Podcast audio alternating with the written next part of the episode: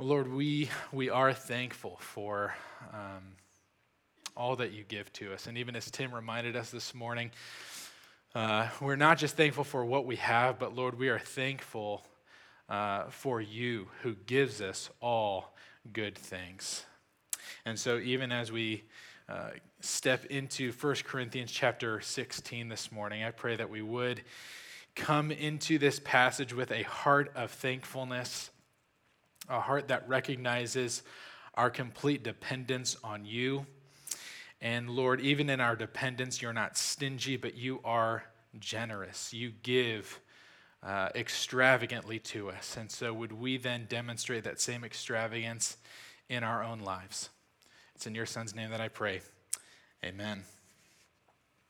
Well, we are coming to the end of our time in 1 Corinthians. And if you've been following along with us, uh, if you've been kind of here throughout this series, you may feel like, man, it seems like it's been over a year that we've been in 1 Corinthians. And um, that's probably because we've actually been in 1 Corinthians for over a year. Uh, and so your feelings are warranted. Uh, but throughout this series, of course, we have taken uh, a few breaks. We've talked about a lot of different things. And in fact, we just recently took a break to talk on eschatology and the end times. And that was actually partly to prepare us to go back into 1 Corinthians. We went into 1 Corinthians chapter 15, and in that chapter, Paul hits on a lot of big concepts related to eschatology. He talks about um, Christ's return, he talks about our future resurrection, he talks about our glorified body. So, a lot of big topics as it relates to the end times. And so when we start uh, in, in 1 Corinthians chapter 16, it can, it can probably feel like Paul is really starting to kind of wind things down now. You know, he's really, the plane is kind of descending uh, because he's talking about what seems to be more minor or, or more uh, in, insignificant kind of concepts like, you know, his travel plans or giving within the church. And maybe you've written an email or a letter like that where you're typing uh, kind of the main body of the text. You've got a lot of important things to say, you've got a lot of questions to address, and you get to the end of that email or that letter and you realize, oh, I've left out a few things. And so those things kind of become shoved in towards the end of that email, right? As sort of kind of an, an afterthought or a postscript. But I want to encourage us this morning to actually push against that tendency of seeing this chapter, 1 Corinthians 16, as less significant or disconnected from the previous chapter uh, of 1 Corinthians 15. And instead, I actually want to encourage us to apply a, a principle that we've been preaching throughout these last several weeks when we've been talking about eschatology. And that principle is our view of the future should affect our view of the present. So I don't think that Paul is seeing his statements in chapter 16 as disconnected from his statements in chapter 15. But he's saying that because there is a future resurrection of the saints, because there's been a resurrection of Christ, because Jesus is going to return, because he's coming back, our response should be in the present a greater faithfulness.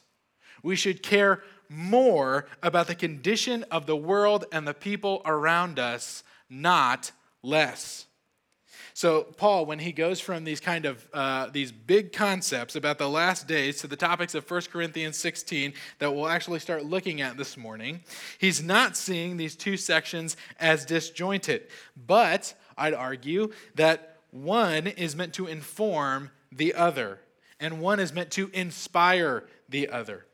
So, as we enter into uh, this last chapter of 1 Corinthians, and we focus really specifically on the topic of giving and the uh, the church collection this morning, I don't want us to leave eschatology back behind us in the series that we just wrapped up. But instead, I want us to actually do what Paul does, which is bring eschatology into the everyday moments and practices of the church. So let's understand that even as we reach into our pockets or reach into our wallets in order to give financially to the needs of the church or the needs of fellow Christians, it's an opportunity for us to remember that this life is important, it's meaningful, it's, it's significant, but it is not ultimate. There is a future glory that is coming. There's a future hope that we're looking forward to, and, and that should be informing how we live in the present. So, with that in mind, I really want to I want to do just three things this morning, and, and hopefully, I mean, this is a holiday weekend. Maybe this will be a shorter sermon, but I don't want to limit the Spirit's moving. Uh, so, uh, I want to do just three things this morning. I want us to look first at the backstory of the collection that Paul references in, uh, in verse 1 of this passage. And then I want to consider just a few principles that are kind of undergirding Paul's uh, directions that he's giving uh, for this collection. And then we're going to conclude by thinking about how the gospel is displayed in our giving. So, first then is the backstory to the giving. So we see in verse 3 that whatever money is raised here is intended to go toward the church in Jerusalem, which means that this is not just kind of a typical collection uh, that Paul is referencing here that would, that would happen on just any given Sunday in the church at Corinth. So, why was this collection necessary in the first place? Why was Jerusalem in need of some kind of special collection uh, that was being gathered by churches, even outside of, of their own body?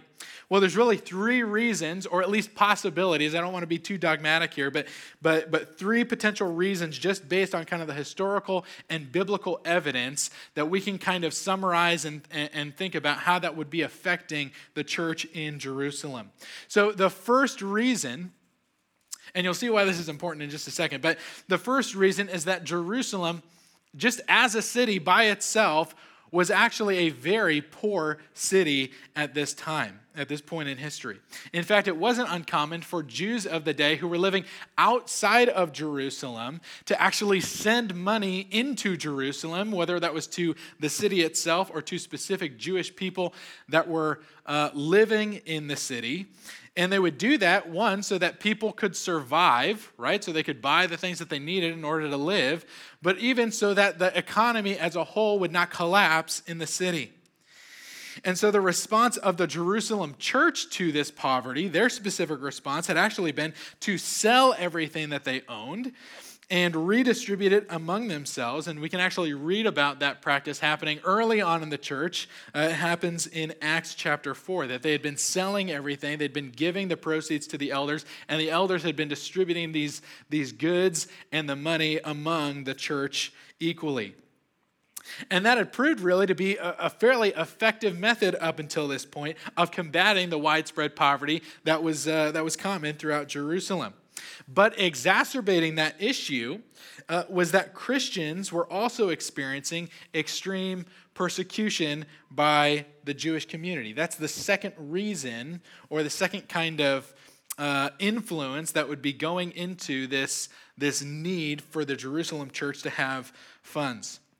And we even see, and I think this is interesting, we even see in Acts chapter 8 that Paul before he's actually converted to Christianity is actually someone who is instigating or kind of initiating this persecution against the church at Jerusalem. And so it's a little bit ironic that by the time you get to First Corinthians, Paul is writing First Corinthians, and he's saying we need to be part of the solution to the church in Jerusalem experiencing extreme poverty because he has actually, at some point in time, been a contributing factor in that poverty itself. And so, of course, all of this, all of this persecution, uh, persecution that, that uh, the church is experiencing in Jerusalem meant more poverty and loss of income. And there was a greater need that was rising in the church because of that. But the final reason for this collection, and really maybe the most significant reason, was that the great famine was happening at this time. It was happening from AD 45 to AD 63, it was, a, it was a significant famine in history that was sweeping across not just Jerusalem, but the greater area around Jerusalem as well. And there were a lot of issues that were kind of causing this famine, but in general, grain was in short supply. And even those who had access to grain, of course, it was incredibly expensive. In some cases, it was triple or quadruple its normal price. And so, if you think that inflation is bad now, just think about back then where you're having to pay four times the amount of money just in order to buy food, just in order to feed your family. Now, here's why I think this backstory is important. I don't want it just to be kind of, you know, a fun, a fun fact. But there's a common belief within Christianity, or at least some circles, some communities within Christianity, that if you're faithful and obedient to God, if you just do what God has told you to do, then He's going to show His appreciation for you by making you healthy, wealthy, and wise. But as you look at this community of Christians in Jerusalem, we see that many of them are, in fact, not healthy, wealthy, and wise. In fact, most of them, if not all of them, were starving, were poor, and by many people's opinions, were foolish. And, and that reality is the direct result of their faithfulness, not their faithlessness. And what's also significant is that the response by fellow Christians is not just prayer where they're praying, you know, God, would you, would you change the Jerusalem church's circumstances? Would you ease their burdens or would those be reversed or go away? But it's a response of tangible generosity that's going to be felt by those who are being affected by everything that's going on in the city of Jerusalem. And as I, I was thinking about that backstory and even, even the, the implications of that, I thought, man, what a practical model for us to consider, what a, a practical story for us to consider as we just last week wrapped up Reach, and as we prepare even throughout the month of December for our Christmas offering. What a great example we see in the Corinthians and the Apostle Paul of what it looks like to respond to the needs of the global church with eagerness, with grace, and with charity. And so, even in what's happening behind the scenes of this passage, we haven't even we haven't even really gotten to the passage itself yet. But even what's happening behind the scenes in the passage, there is a challenge for us to consider today. How can we emulate the uh, Corinthians' generosity? How can we emulate and tangibly show support of God's mission and God's people? How can we use our financial resources to encourage and assist brothers and sisters in Christ, even those who are not near us, but who are actually far away from us? And so that's, that's the backstory to what's going on here in 1 Corinthians chapter 16. So, next, then, I want to just look at the principles that Paul is kind of operating from in his instructions. And I'm using that word principles actually intentionally here because I, I don't think that um, Paul's words or instructions here in verses 1 through 3 are necessarily intended to be seen as commands by all people at all times. And the reason that I think that is because Paul is responding here to a, a specific question, a specific concern from the, uh, from the Corinthians regarding a specific donation that's being made. And that donation, again, we've said, is beyond just the normal giving of the church. He's not, he's not just talking about the general practice of giving or uh, the, the general practice of taking up an offering in the worship service we know that Paul is responding to a specific question or a specific situation because he starts off the passage with these two words that are actually important. He starts, uh, starts off the passage by saying, now concerning. And the reason that's significant is because throughout 1 Corinthians, he's used that phrase exclusively when he's addressing or he's answering a previous question or concern that's already been raised by the Christians in Corinth in the, in the previous letters or the previous conversation that they've written to him. In other words, I don't think that Paul is providing an exhaustive theology on giving in general. And I don't think that his instructions are prescriptive for every single time we give financially to the church. However, I do believe that what Paul says here in verses 1 through 3 is inspired. And not only that, it's rooted in biblical wisdom, which means that we shouldn't just ignore it, right? We shouldn't just look at it and say, well, that's a very contextual kind of situation, and there's really nothing for us to consider in that. Uh, it's just kind of a blip in the, in the storyline of history and act like it has no relevance for our lives today. Because if we interpret this passage as it's actually meant to be interpreted, then we'll see that Paul's contextual instructions, because they are contextual, are flowing out of universal principles that should absolutely shape, it should absolutely determine how we participate financially in the body of Christ. And so there are five principles this morning. We're going to go through them uh, somewhat quickly. So here's the first one. Here's the first principle that, uh, that Paul gives us give regularly. Give regularly. So Paul says at the beginning of verse 2 that when the Corinthians give to this Jerusalem donation, they're to give, he says, on the first day of every week. Okay, why is Paul so particular about the specific day that the Corinthians are to actually set money aside for this donation that's going to go toward uh, the, the Jerusalem church? Well, there are a, a, few theories, there's a few answers to that question, but the one that I personally favor is that Paul is making a direct connection between the formal worship of the church and then formal giving in the church.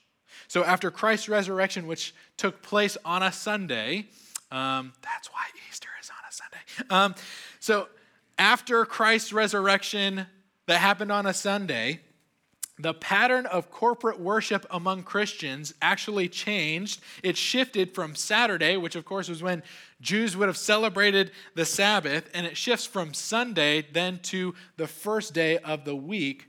Uh, or I'm sorry, it's just from Saturday to the first day of the week, which is Sunday.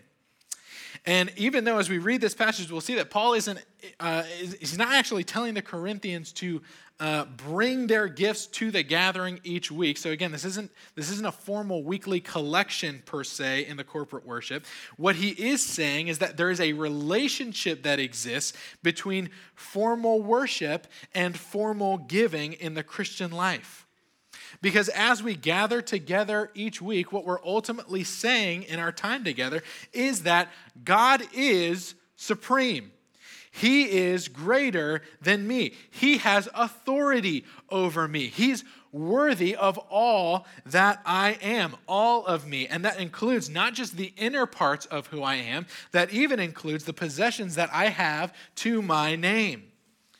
So there's a reason why we gather every single week as a church. There's a, a reason why in the book of Hebrews we're told not to neglect the gathering of the saints, the regular gathering of the saints. It's because we regularly and we constantly need this reminder in our lives, week after week after week, that we are not ultimate beings in the universe.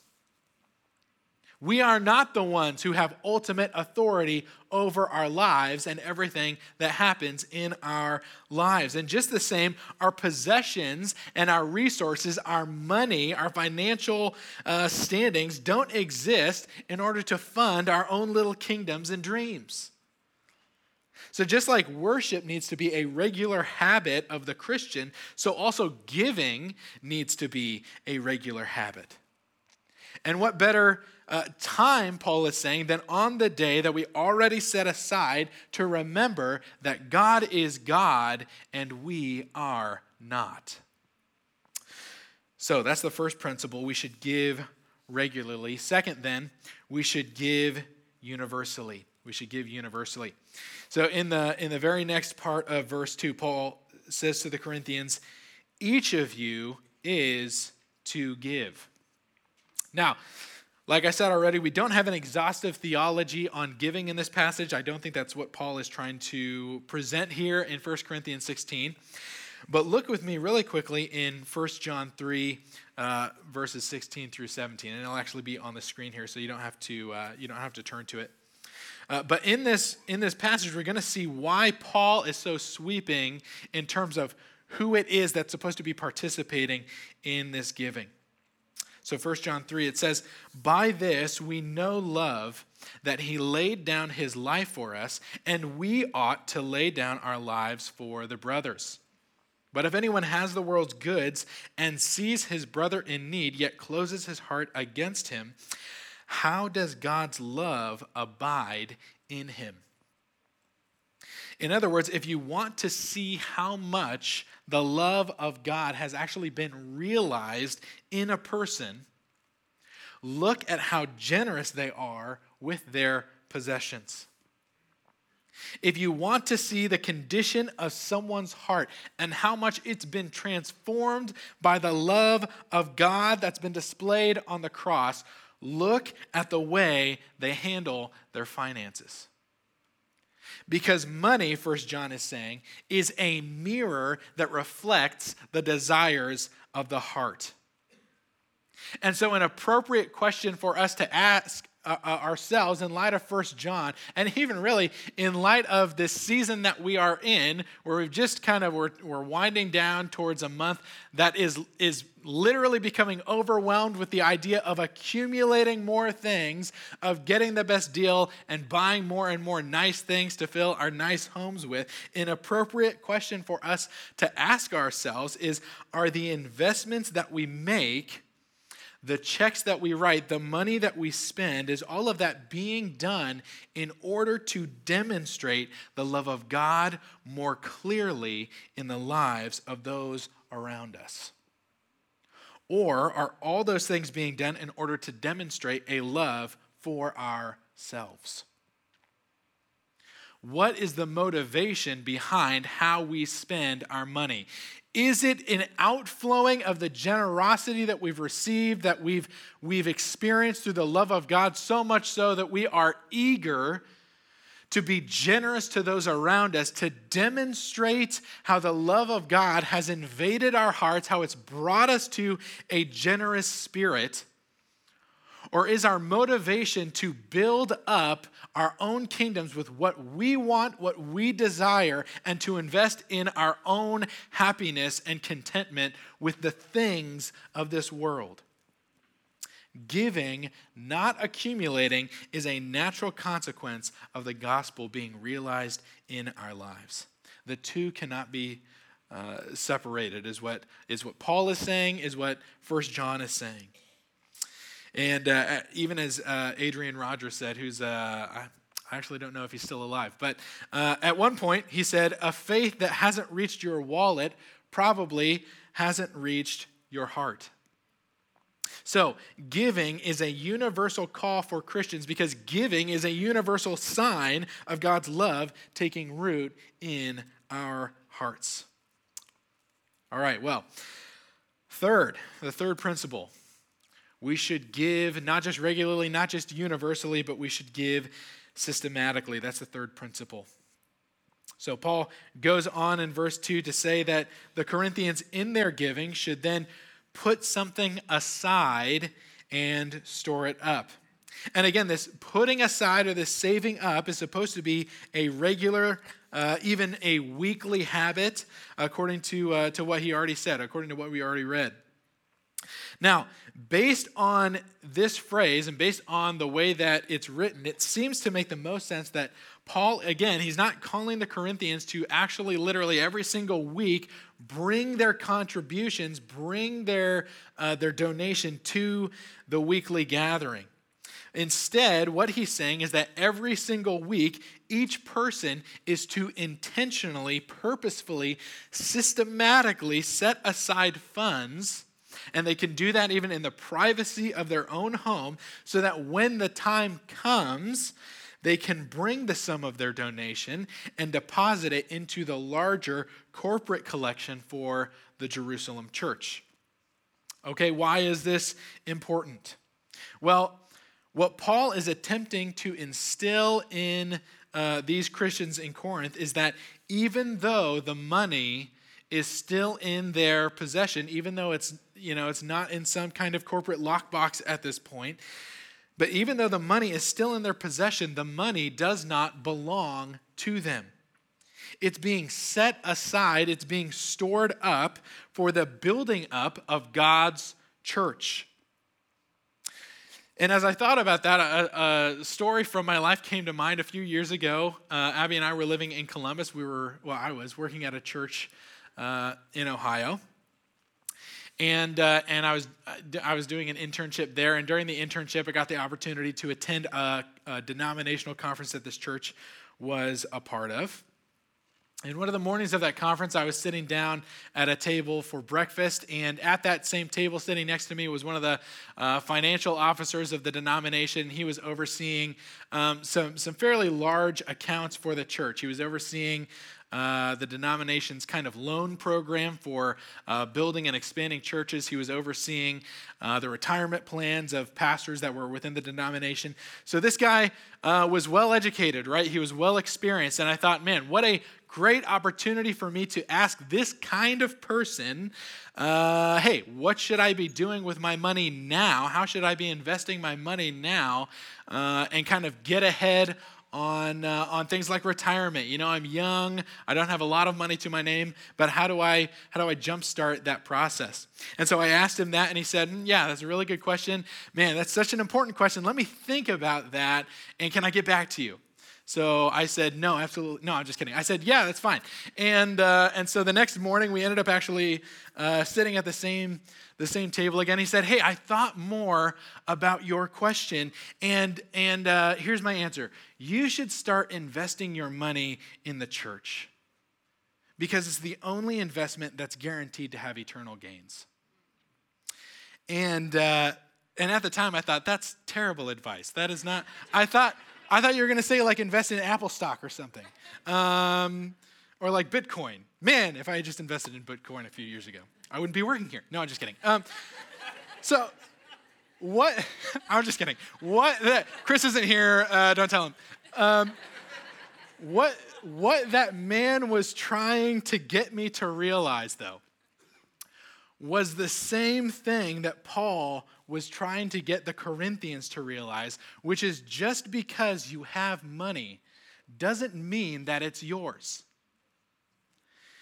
We are not owners.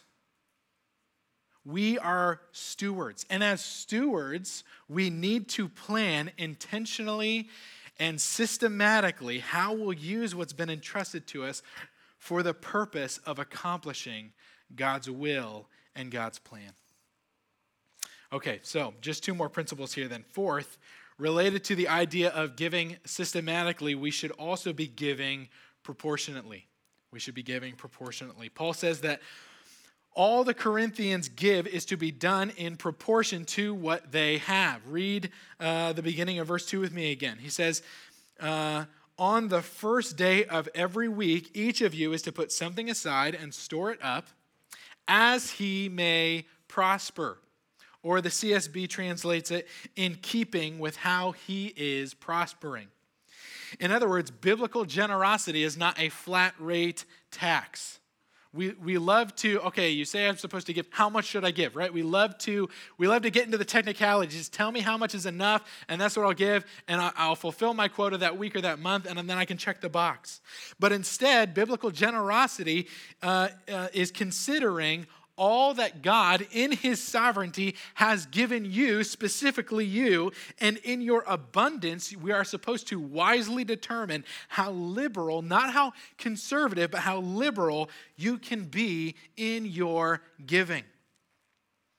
Now, some of you hear this, some of you are thinking about this principle this morning, and it's actually discouraging to you to think about giving proportionally to what you are receiving because you say, Man, I know that I cannot give very much. Or at least I know that I can't give as much as a lot of the people around me. And let me just encourage you with the words uh, of Jesus in Luke chapter 16. He says in verse 10 and 11, he says, Whoever is faithful in very little is also faithful in much. And whoever is unrighteous in very little is also unrighteous in much. So if you have not been faithful with worldly wealth, who will trust you with what is genuine? Here's what Jesus is saying If you want to be generous, generosity is not measured in dollars, it's measured in faithfulness. So give faithfully according to how God has prospered you. Finally, then, the last principle we should give not just regularly, not just universally, not just systematically or proportionately, but then we should give freely. We should give freely. So Paul wraps up verse 2 saying this. Uh, he says, All the instructions that he's been giving at this point are so that there will be no collecting when I come. That's the end of verse 2.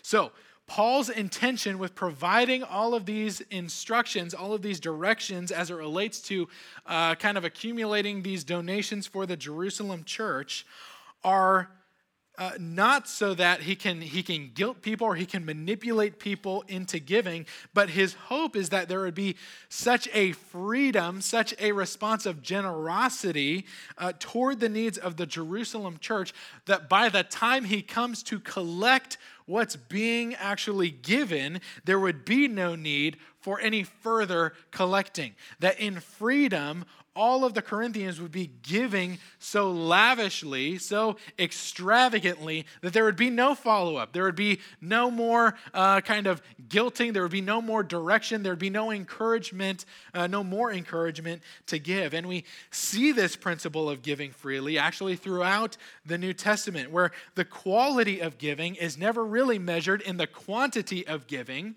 but instead it's measured by the quality of a person's heart when giving. In fact, uh, in 2 Corinthians 9, Paul is going to, uh, he's actually going to come back in uh, 2 Corinthians 8 and 9 to this Jerusalem donation. Okay, so this is not the last time that we'll hear about it in the New Testament. And in verse 7 of 2 Corinthians 9, uh, he says, Each one must give as he has decided in his heart, not reluctantly or under compulsion, for God loves a cheerful giver. So, God doesn't love an influential giver. He doesn't love a public giver. He doesn't love a hesitant giver. He loves a cheerful giver. In other words, God does not love when you give. God loves when you love to give. And when we finally realize that none of what we actually have is truly ours, none of what we have really, truly legitimately belongs to us, then there is a freedom that we experience that allows us to actually enjoy giving what we have away. And God loves to see when we've come to that point in our lives as a Christian, when our, when our faith has grown to such an extent that we finally realize all that we have, all that we are, is ultimately meant to be a sacrifice given to God. And however He wants me to use it, however He calls me, whatever situations and circumstances He brings before me that would allow me to give of myself, I am with joy going to respond in generosity. And so, friends, do not rob yourselves of that joy, but give freely. Well, with the rest of our time this morning, I want to just briefly consider then how the gospel is displayed in our giving. And the first thing that I want to point out is in verse 3. Paul says, And when I arrive, I will send those whom you accredit by letter to carry your gift to Jerusalem. Now, what's interesting about this statement is that the word gift that Paul uses toward the, uh, toward the end of this verse, verse 3, it's more literally translated as the word grace. And that is not by accident that Paul is kind of mincing words here. In fact, Paul carries over his use of this word into 2 Corinthians 8 and 9, which we've already said is kind of part two of his instructions uh, and his teaching regarding this Jerusalem donation. And in the first verse of Second Corinthians chapter 8, Paul says that the Christians in Macedonia, so another church, another group of Christians, are also giving financially to this uh, Jerusalem campaign. And in their in their giving, they haven't just given money, they've actually given the grace of God. That's what the first verse says in 2 Corinthians 8. And it's this same grace then that Paul calls the Corinthians to excel in in verse 7 of that same passage. So, what does it look like to excel in the kind of grace giving that Paul is talking about here in both 1 Corinthians 16 and 2 Corinthians 8 and 9? Well, the answer is in verse 9 of 2 Corinthians 8. So he says, You know grace. In other, you know, you've seen grace. You know what it is. How do you know it? Because you've seen it, he says, in our Lord Jesus Christ, who, though he was rich, yet for your sake he became poor, so that you by his poverty might become rich. Here's what Paul is saying the measure by which you give should be the same measure by which Jesus gave himself on the cross. If Christ, who rightly had everything, everything was given to him, he had authority over it all. If Christ was willing to lay down all his authority and power in order to make wealthy those of us who were poor spiritually, how much more should we, who are worthy of nothing, who deserve nothing that is given to our name, how much more should we give everything for the sake of others? Giving is an opportunity for us to remind ourselves and to remind others of the beauty and sacrifice that's been demonstrated in the gospel. And so let's not withhold our possessions from one another or from God. Instead, let's actually give, and let's give regularly. Let's give universally, systematically, proportionately. Let's give freely, knowing that our true wealth will never be fleeting earthly treasures. That our true wealth does not lie in the possessions of this life in this world, but our, our, our wealth is secured once and for all in the cross of Jesus Christ. Let's pray. Lord, we thank you that in your generosity, Lord, you gave extravagantly, that you did not withhold, but that you give us this grace upon grace upon grace. And so I pray that through your Spirit, then you would bring us to a point this morning that we would also give in, in a similarly uh, generous, sacrificial way that demonstrates the generosity you've displayed on the cross, and that we would celebrate the wealth that we experience through Jesus. It's in your Son's name that I pray. Amen.